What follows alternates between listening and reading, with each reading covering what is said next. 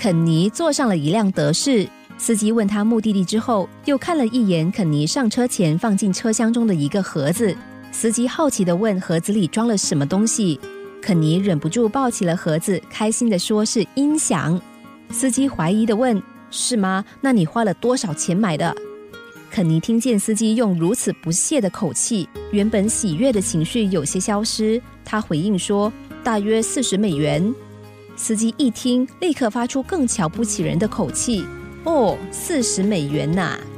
肯尼想到自己好不容易拥有的小音响，忽然被人用这样的口气否定，心里面十分不悦。他想：“我开心最重要，没有人可以破坏我的购物情绪。”于是他就反问司机：“那你认为我该买什么样的音响才对呢？”德士司机听见肯尼这么问，似乎正中他下怀，于是用专业的口吻说。嗯，我认为你应该买像我车上的这个音响系统。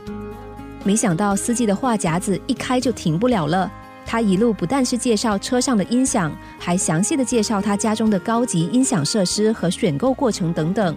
而肯尼也乖乖的坐在车上，静静的听着司机大约二十分钟的吹嘘。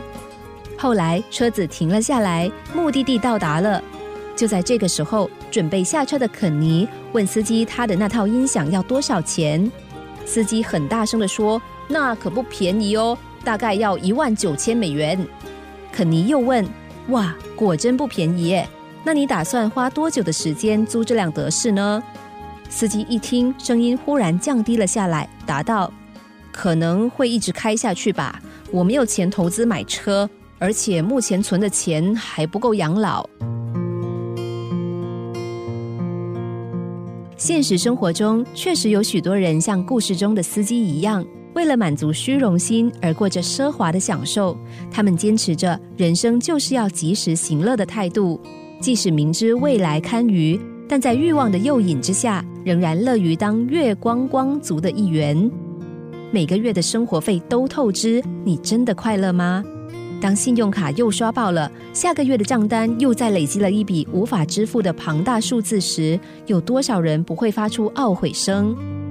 生活不是只有一天，财富也不是每天都有累积。理财的目的和水库储水的意义是一样的，都要有量入为出和储蓄节省的观念。毕竟，懂得预留备胎的人，万一遇到突发状况，始终都能够安然度过。你不害怕自己的未来景象只剩一间空房子和一部老旧的音响吗？人生是串联的，不止仅有当下。过去没有好好的纠正自己的理财观念，那么我们不妨从现在重新开始。如果知道自己是个自制力不足的人，那么就把成堆的信用卡减掉一些，把现金卡全部丢掉，然后每天约束自己的花费。